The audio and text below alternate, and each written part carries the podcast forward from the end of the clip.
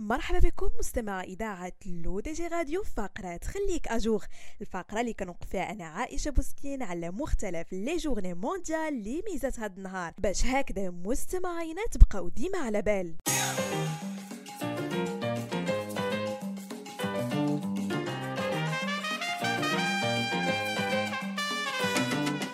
يحتفل العالم اليوم 28 يوليوز باليوم العالمي لمكافحة التهاب الكبد وهي فرصة للوقوف عند أهم الأرقام والإحصائيات المرتبطة بهذا المرض خاصة في ظل فترة زمنية يعرف فيها العالم تفشي حالات العدوى بهذا الفيروس والتي تصيب الأطفال بشكل خاص. وكما هو معروف مستمعينا فالكبد هو الجهاز المسؤول على تصفية الدم من السموم ومحاربة الالتهابات وعند الإصابة بالفيروس والذي تختلف أنواعه A, B, C, D, E حسب حدته فغالبا ما تظهر الأعراض التالية اصفرار العين والجلد اليرقان والبول الداكن الغثيان والقيء.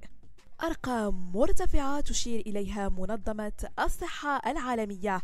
إصابة أكثر من 354 مليون شخص في العالم بالتهاب الكبد بنوعي بي وسي وحسب المنظمة أيضا فالمرض يسبب وفاة أكثر من مليون ومئة ألف شخص سنويا. بلغة الأرقام أيضا يقضي التهاب الكبد ب وسي على شخص كل 30 ثانية خاصة أن 10% منهم فقط من يشخصون بالمرض و20% لا يعرفون أساسا أنهم مصابون.